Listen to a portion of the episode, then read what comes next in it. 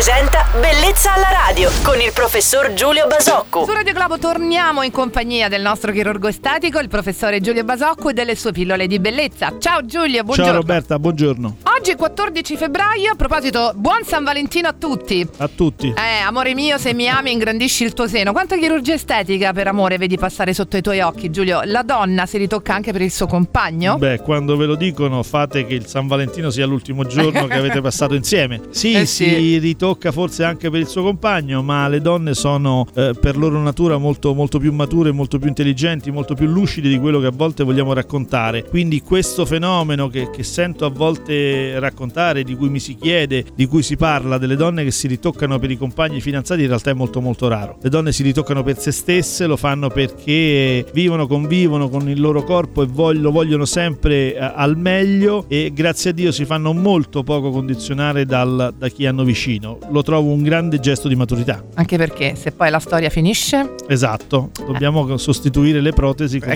più adeguate al, al compagno successivo. Per qualsiasi tipo di consiglio, come ormai avrete capito, potete scrivere una email al nostro chirurgo estetico Giulio Basocco a bellezzalaradio.it. Lui ha una risposta su tutto. Su tutto. Grazie Giulio, buona giornata. Ciao Roberta, buona giornata a tutti. Bellezza alla radio.